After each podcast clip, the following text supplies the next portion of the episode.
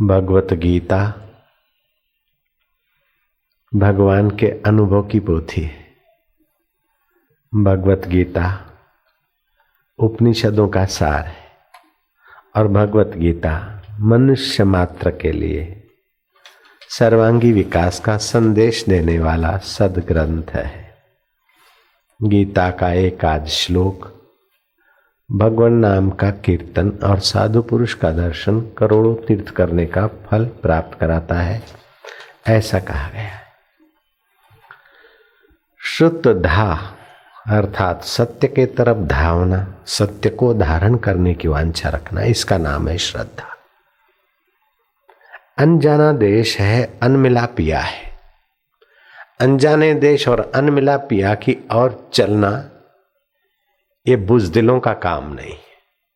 कुछ ना समझ लोग बोल देते हैं बेचारे। अरे के ये तो कमज़ोर लोग श्रद्धा करते हैं, बुजदिल आदमी श्रद्धा करते जो बुजदिल होता है, उसमें श्रद्धा कहाँ से टिकेगी? कमज़ोर श्रद्धा कैसे कर सकता है? सत्य के तरफ़ धावना, अनजाना देश, अनमिला पिया और उसके तरफ़ चलने के लिए दिखने वाले भोग सामग्री व हवाई सुख सुविधाओं की ऐसी तैसी करके घंटों भर धरती पे बैठे रहना ये कोई साधारण व्यक्ति का काम नहीं। जिस कुर्सी पर, टेबल पर, पलंग पर ऑफ़िस में रोज बैठते थे, जिस सुख सुविधाओं में रोज खाते जीते थे, उन सभी को त्याग करके धरती पर बैठे रहना और इंतज़ार करे रहना ये श्रद्धा के बिना नहीं हो सकता और श्रद्धा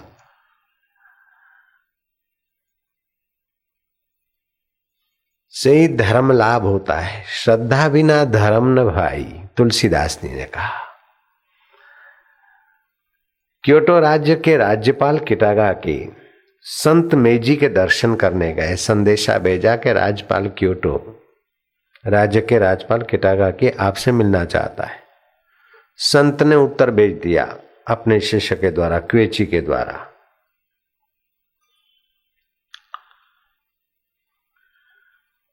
कि मैं नहीं मिल, मेरे को नहीं मिलना है टाइम नहीं। राजपाल को मानो थप्पड़ लग गई। तनिक अहंकार को चोट लगी, लेकिन थोड़ा सजाग था।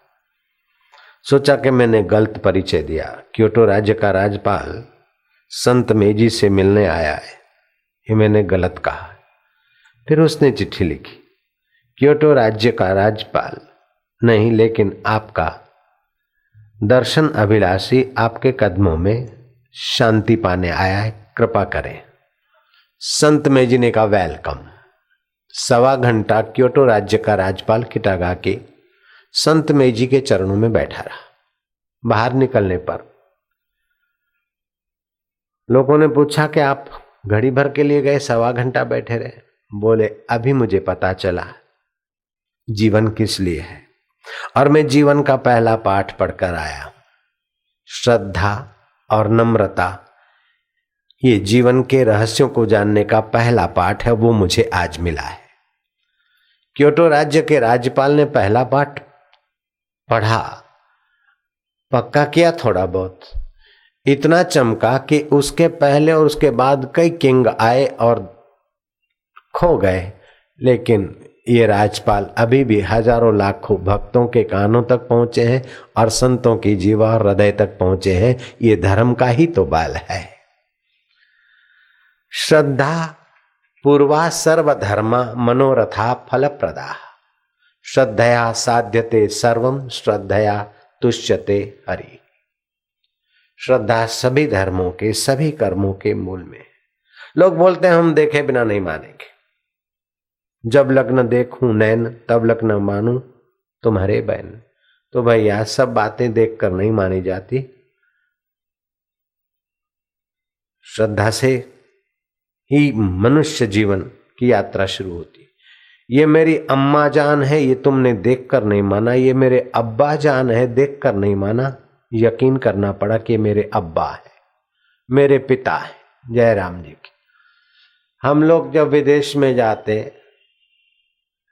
तो हमें पायलट पर श्रद्धा करनी पड़ती है। वो पायलट कोई संयमी, चार वेदों के ज्ञाता अथवा सदाचारी या साधक या भक्त नहीं होते। हमारे देखते देखते हाथ मिलाते रहते किसे करते रहते, वाइन पीते रहते। फिर भी हमें यहाँ से उठाकर, यूरोप और यूरोप से उठाकर अमेरिका रखने वाले पायलट पर भी हमें जान, माल और हमारे सारे शास्त्र और फाइलें वाइलें उसके हवाले करके हज़ारों रुपए की टिकट लेकर फिर बैठना पड़ता है।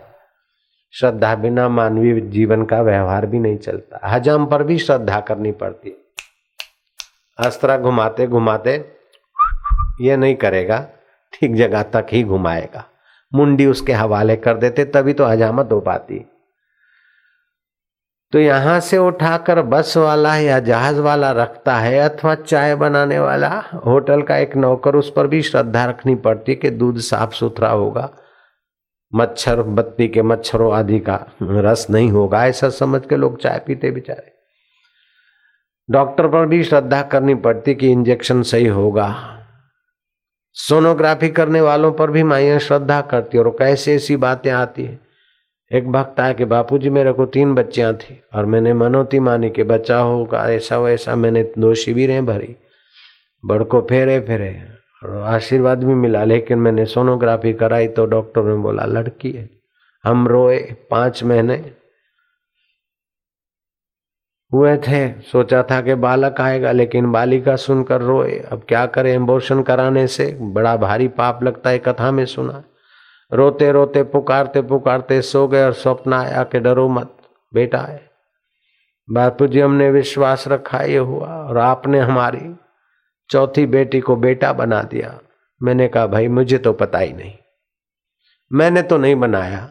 लेकिन सोनोग्राफी वाले अगर बेटी है, ऐसा कहते तो एम्बोर्शन के पैसे कमाने हैं, कमीशन मिलना है। पैसे कमाने हैं। इसलिए तुमको बेटी कह दिया, बेटा था, लेकिन तुमने श्रद्धा से प्रार्थना की और स्वप्न में आया कि डरो मत, बेटा है तो आपके इस महाहत्या से, कन्या की हत्या से बच गए और आपको बेटा हुआ। मनु और शत्रुपा जा रहे थे, घने जंगल में रात रहना पड़ा। हिंसक प्राणियों की आवाज़ें, रात्रि का जागरण घने जंगल में, अरे, चित्त विक्षिप्त हुआ। घंटों बीते, अभी तक सुबह नहीं होता, अभी तक सुबह नहीं होता। मन जरा विक्षिप्त हुआ, अंदर से आवाज़ आया। गम की अंधेरी रात में दिल को न बेकरार कर, सुबह ज़रूर आएगी, सुबह का इंतज़ार कर। श्रद्धा हारे हुए को हिम्मत देती है। श्रद्धा योगी की माँ है, भक्त की जननी है। श्रद्धा पुरुषार्थ को सफलता के पंख देती है। श्रद्धा बिना धर्म नहीं हुई। श्रद्धा बिना धर्म लाभ नहीं होता। भगवान कृष्ण कहते हैं, श्रद्धावान लभते ज्ञानम, तत्पर संयते इंद्रिय। ज्ञानम लब्धवा परम शांति मचिरेणादि गच्छते। श्रद्धालु को वो परम तत्व के ज्ञान की उपलब्धि होती। गीता ऐसी जगह पर प्रकट हुई है जहाँ घोड़े हुंकार रहे, हाथी चिंखाड़ रहे। योद्धे प्रतिशोध की आग में तप रहे एक दूसरे के खून के प्यासे। ऐसी जगह पर श्रद्धावान अर्जुन के लिए श्री कृष्ण की अनुभव की पोथी गीता का प्रागट्य हुआ है। विधि तो यह है कि श्रोता नीचे बैठे और वक्ता ऊपर टंकी ऊपर हो, बाल्टी नीचे। लेकिन यहाँ गीता के श्रोता तो ऊपर बैठे और वक्ता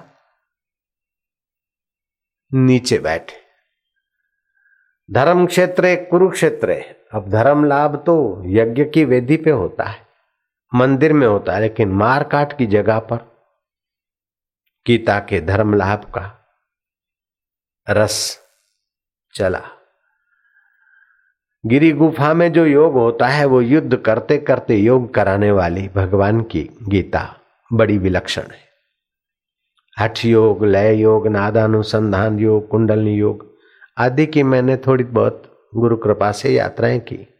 लेकिन गीता का योग इन सबसे निराला है। योग शब्द बड़ा व्यापक है, दो वस्तु के मेल को भी योग बोलते औषधालय फलानी चीज़ फलानी चीज़ का योग करो, अनुवाद दो। दो अंकों के मेल को भी योग कहते हैं। पतंजलि चित्त की वृत्ति के निरोध को योग कहते हैं। लेकिन कृष्ण का योग इन सबसे विलक्षण है।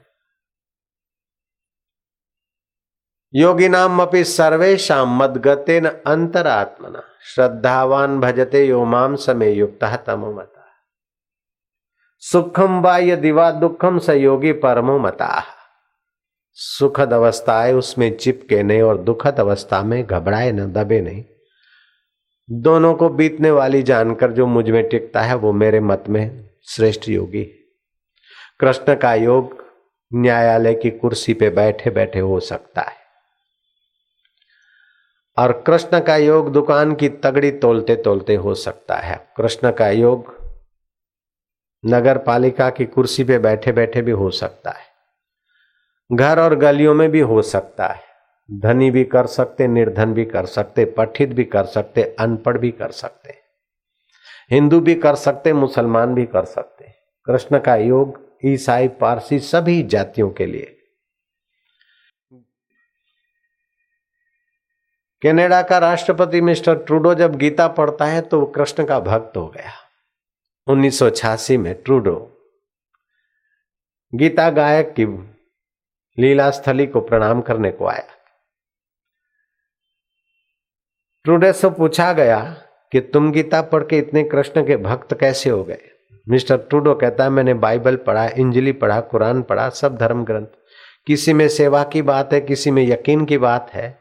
गीता में सेवा, श्रद्धा तो है, लेकिन जीते जी अपनी मुक्ति का अनुभव कराने वाला ग्रंथ, ये केवल हिंदुओं का नहीं है, मनुष्य मात्र का ग्रंथ है।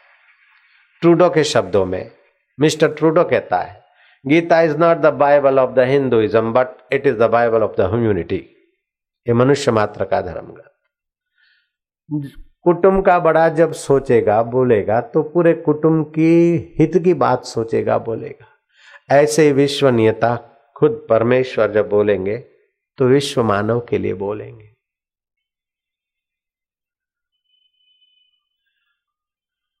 ख्वाजा दिल मोहम्मद कहता है कि गीता रूपी गुलदस्ते में सात सौ सुहावने सुगंधित पुष्प है। यह गुलदस्ता हज़ारों नहीं, लाखों नहीं, करोड़ों लोगों तक पहुँचा। न्यायत इसकी बुह, दिन दूनी, रात चौनी। और ये फूल मुरझाए नहीं, ऐसे गीता रूपी गुलदस्ते को। ख्वाजा दिल मोहम्मद कहता है, मेरे हज़ारों बार प्रणाम है, सलाम है। महात्मा थोरो, जिसको गांधी जी प्रेम से पढ़ते थे। उनकी कुटिया के इर्द गिर्द सांप और बिच्छू रेंग रहे थे। मिस्टर एमरसन कहता है कि, आपको मैं सुरक्षित जगह पर रहने की व्यवस्था करवा दूँ, आप ऑर्डर करिए, आज्ञा दीजिए। महात्मा थोरो मुस्कुराते हुए अपने सिराने से गीता उठाकर कहते कि मैं उस दिन से सुरक्षित हो गया जब इंडिया की गीता मुझे समझ में आने लगी। शंकर जी के गले में सांप उनके गहने बने हैं तो मेरे कुटिया के इर्द गिर्द सांप रेख रहे तो कोई बात नहीं, सांप में भी मेरा आत्मा है, मेरा उनके प्रति वैर नहीं तो वो मेरा क्या बिगाड़ेंगे? मुझे गीता ने सुरक्षित कर दिया है।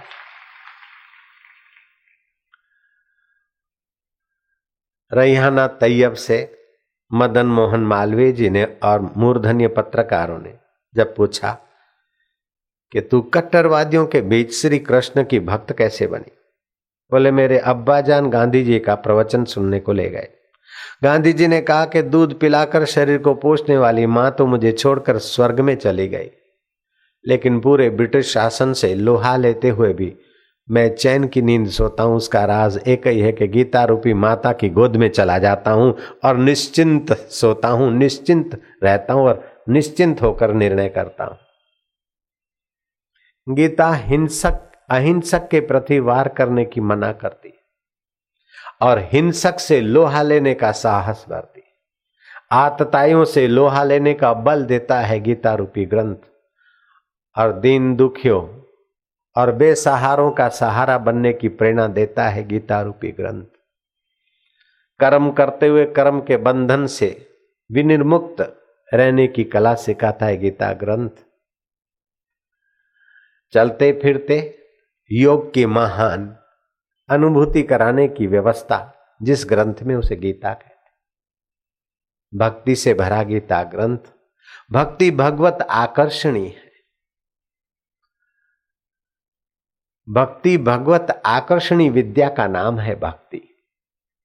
अंतकरण को रसमय कर देने की विद्या का नाम है भक्ति।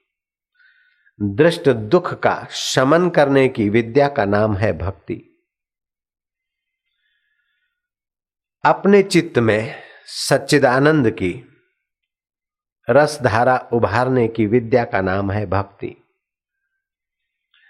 और सामर्थ्य उभारने का, की विद्या का नाम है योग। और सभी रस और सामर्थ्य जहाँ से उत्पन्न होते हैं, उस सच्चिदानंद की खबर देने का तत्व ज्ञान का नाम है तत्व ज्ञान गीता में भक्ति भी है, योग भी है। तत्व ज्ञान भी है कर्म योग भी है।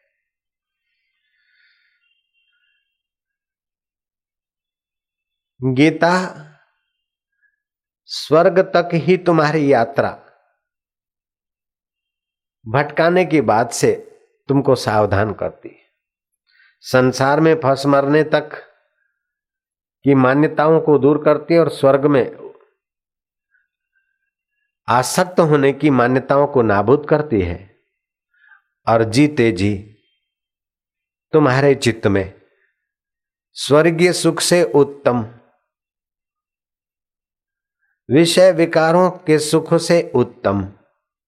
सच्चिदानंद का सुख, प्रेम, आनंद, समता, माधुर्य और जीवन मुक्ति का विलक्षण माधुर्य तुम्हारे चित्त में भरने का ज्ञान अपने आप में संजोई हुआ जो सदग्रंथ है उसका नाम है गीता।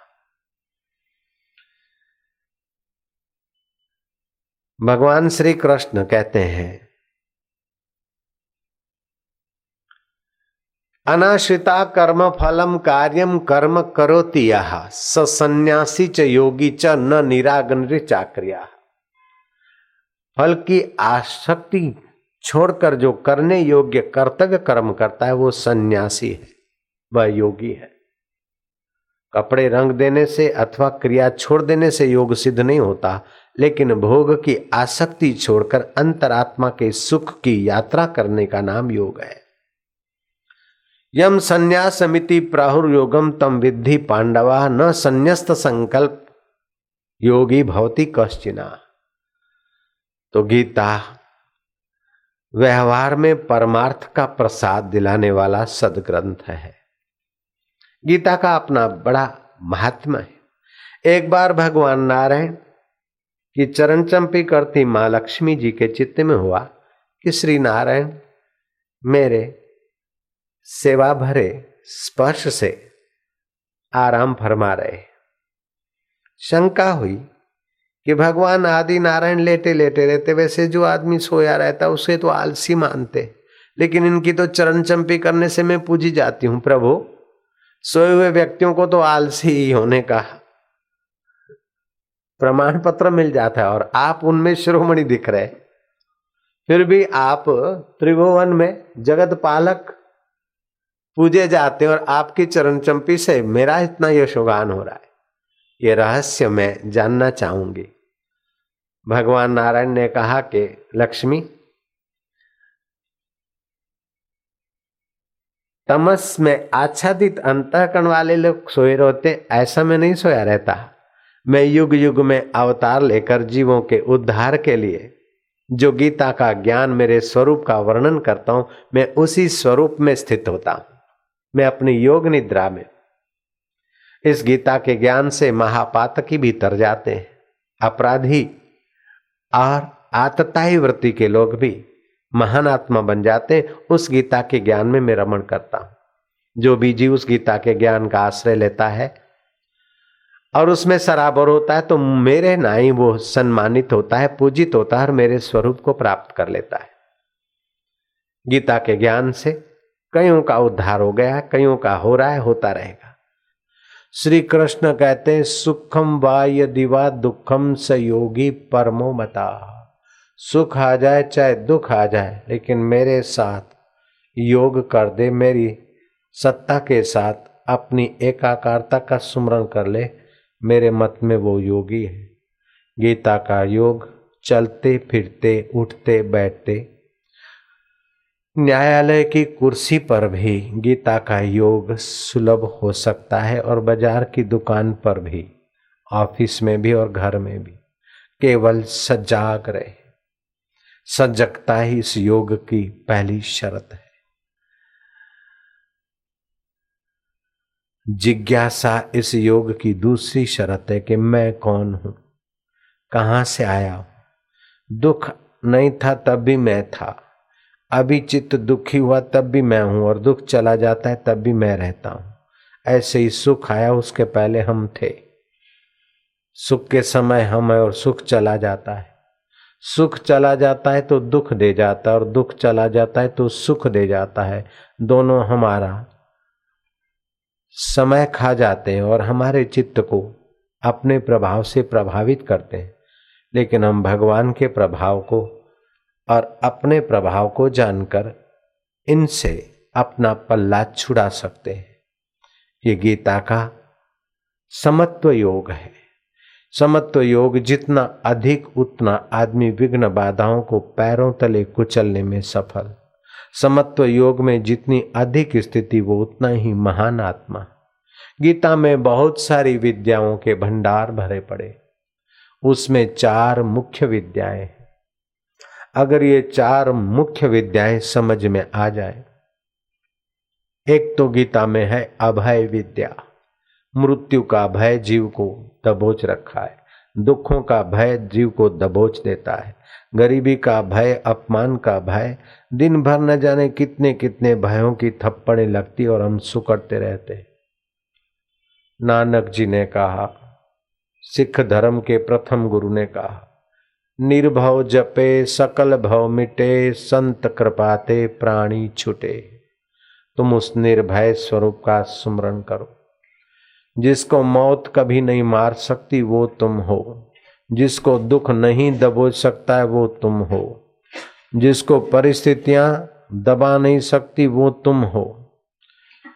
दुनिया के तमाम विघ्न बाधाएँ, सभी सारी दुनिया के लोग और विघ्न बाधाएँ मिलकर भी आए तो आपके शुद्ध स्वरूप का बाल बांका नहीं कर सकते और शरीर तो भाई बड़े बड़े तोंगोर का भी शरीर, कृष्ण, राम, बुद्ध और मोहम्मद और ईसा, मूसा के भी शरीर तो आखिर समय पाकर अदृश्य हो जाते, चले जाते। एक विद्या है अभय विद्या। अभयम सत्व संशुद्धि ज्ञान योग व्यवस्थिति। आप अपने को अभय विद्या से संपन्न करो। ज्ञान योग में स्थिति करो। दूसरी विद्या है, अभय विद्या का थोड़ा भी अनुसंधान किया तो आपके व्यवहार में चार चाँद लगेंगे। आपके दिल में खुशियाँ रहेगी। आपकी ठीक जगह पर कदम पड़ेंगे। आप भयभीत होकर कोई निर्णय नहीं करोगे। आप प्रलोभन में नहीं फंसोगे। आप खुशामत खोरों की खुशामत में नहीं आओगे। जैसे न्यायमूर्तियों ने कल परसों, जो दो चार दिन पहले अभी जो पधारे थे, तटस्थ होकर अपने न्याय की गरिमा का परिचय दिया और हज़ारों नहीं लाखों लाखों लोगों के चित्त में भारत के न्यायपीठ के प्रति आस्था फिर फिर से छलकी। ऐसे कई न्यायाधीश भले दिखते हैं संसार में गृहस्थ में, लेकिन जो अपना कर्तव्य निर्भीक होकर पालते हैं, वे गीता के अनुसार कर्म योगी जयराम जी की। अनाशिता कर्म फलम, कार्यम कर्म करोतिया सन्यासी च योगी च न निराग्न चाक्रिया। आसक्ति को, परिस्थितियों के, विषमताओं को छोड़कर, जो करने योग्य कर्म करते हैं नीतिमत्ता के अनुसार, वह सन्यासी हैं, वे योगी हैं। कपड़ा रंगने से अथवा क्रियाओं को छोड़ने से कोई योगी नहीं होता, ये गीता का वचन है, छठे अध्याय का।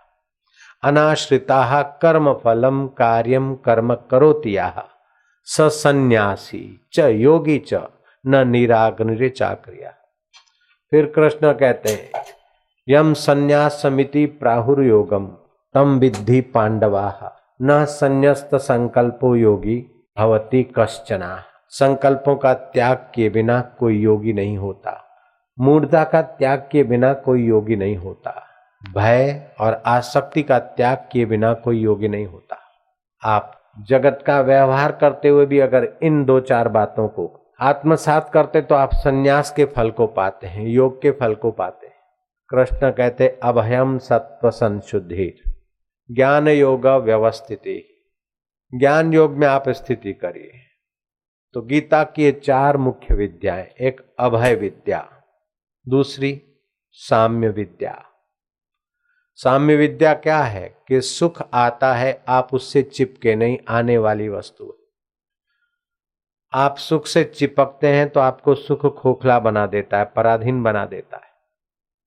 सुख और वाहवाही से चिपके नहीं, इसको गुजरने दे। ऐसे ही दुख और परेशानी से चिपके नहीं, इसे गुजरने दे।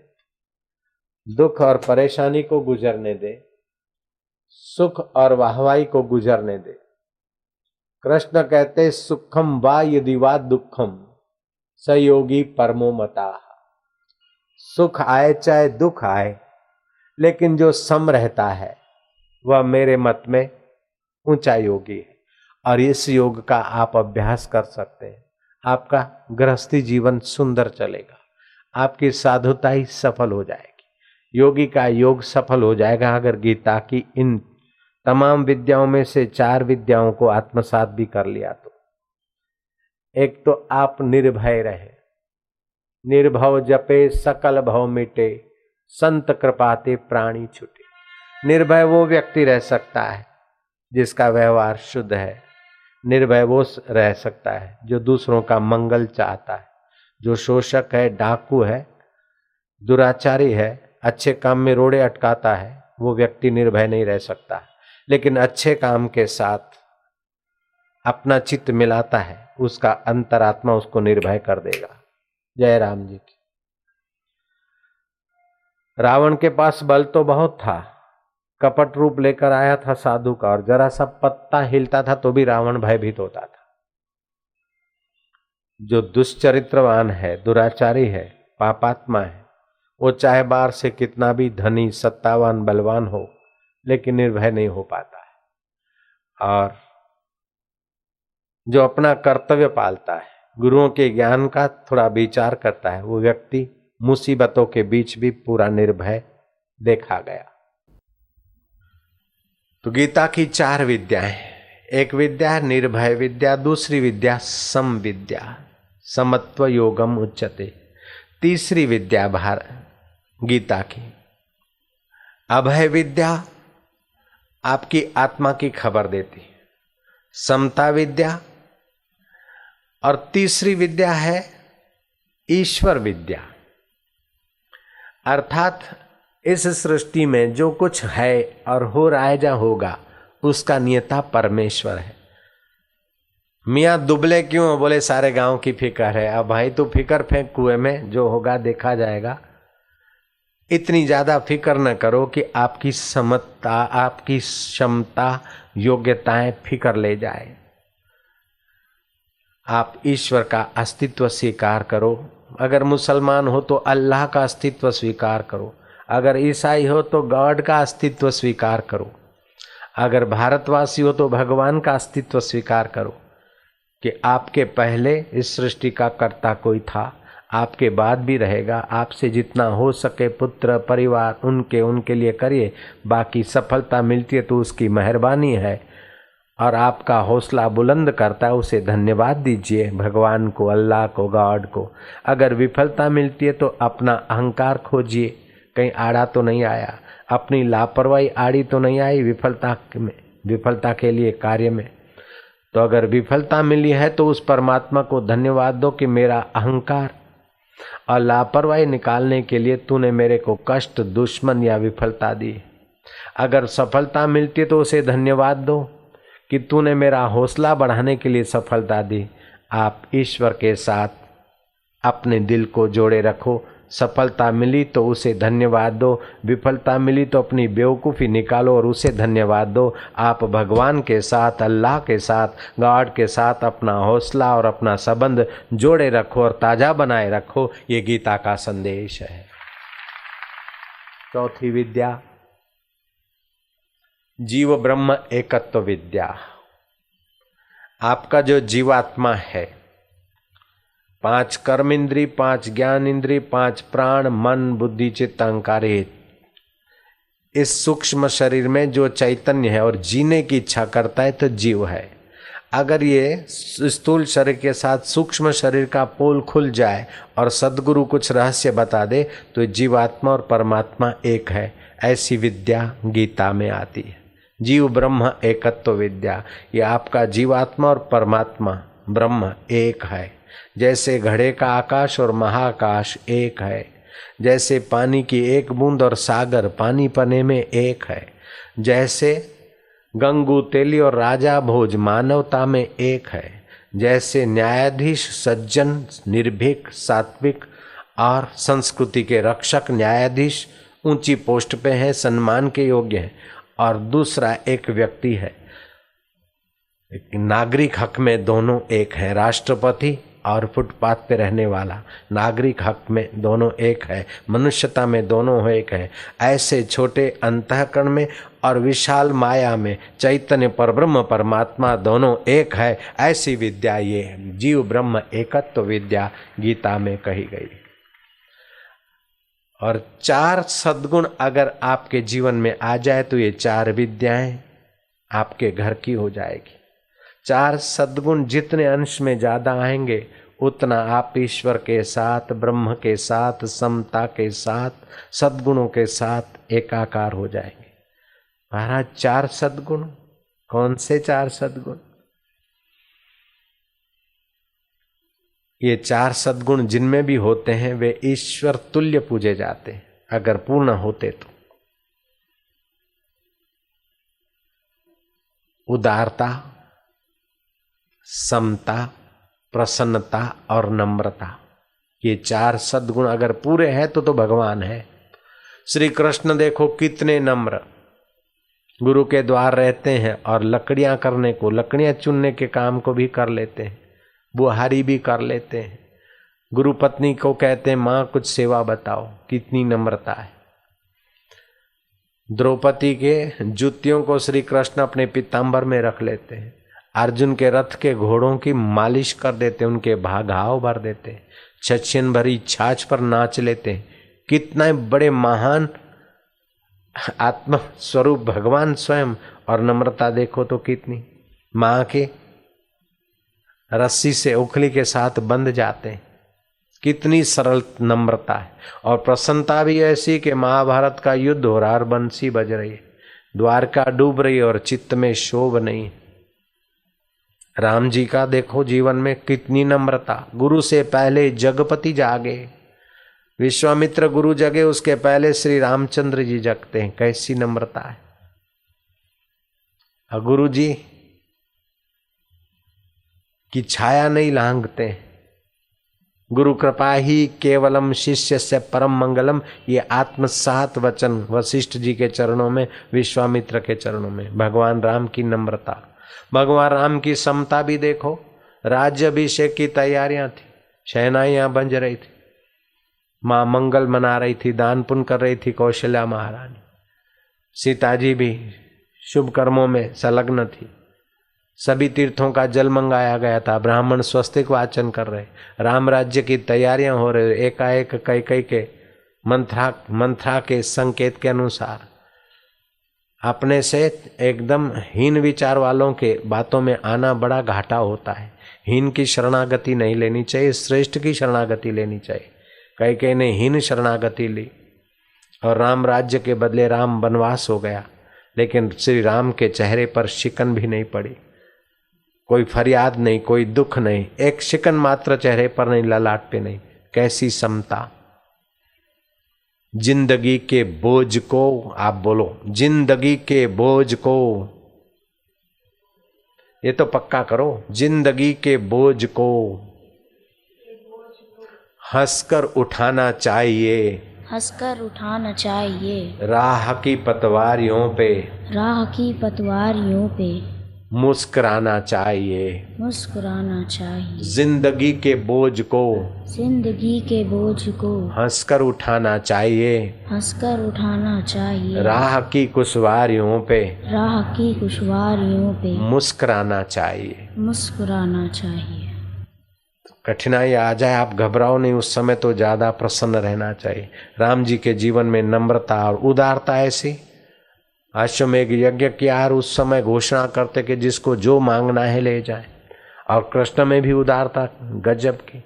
ऐसे ही बुद्ध में, महावीर में, आत्मरामी संतों में प्रसन्नता, समता, उदारता आदि जितने अधिक ये चार गुण होते हैं, उतने वे महापुरुष अधिक समाज को उन्नत करते हैं और अधिक यशस्वी हो जाते हैं। तो हम चाहेंगे कि आप साधकों, भक्तों के जीवन में भी ये गीता के चार विद्याओं का जितना अंश अधिक आए, उतना अच्छा।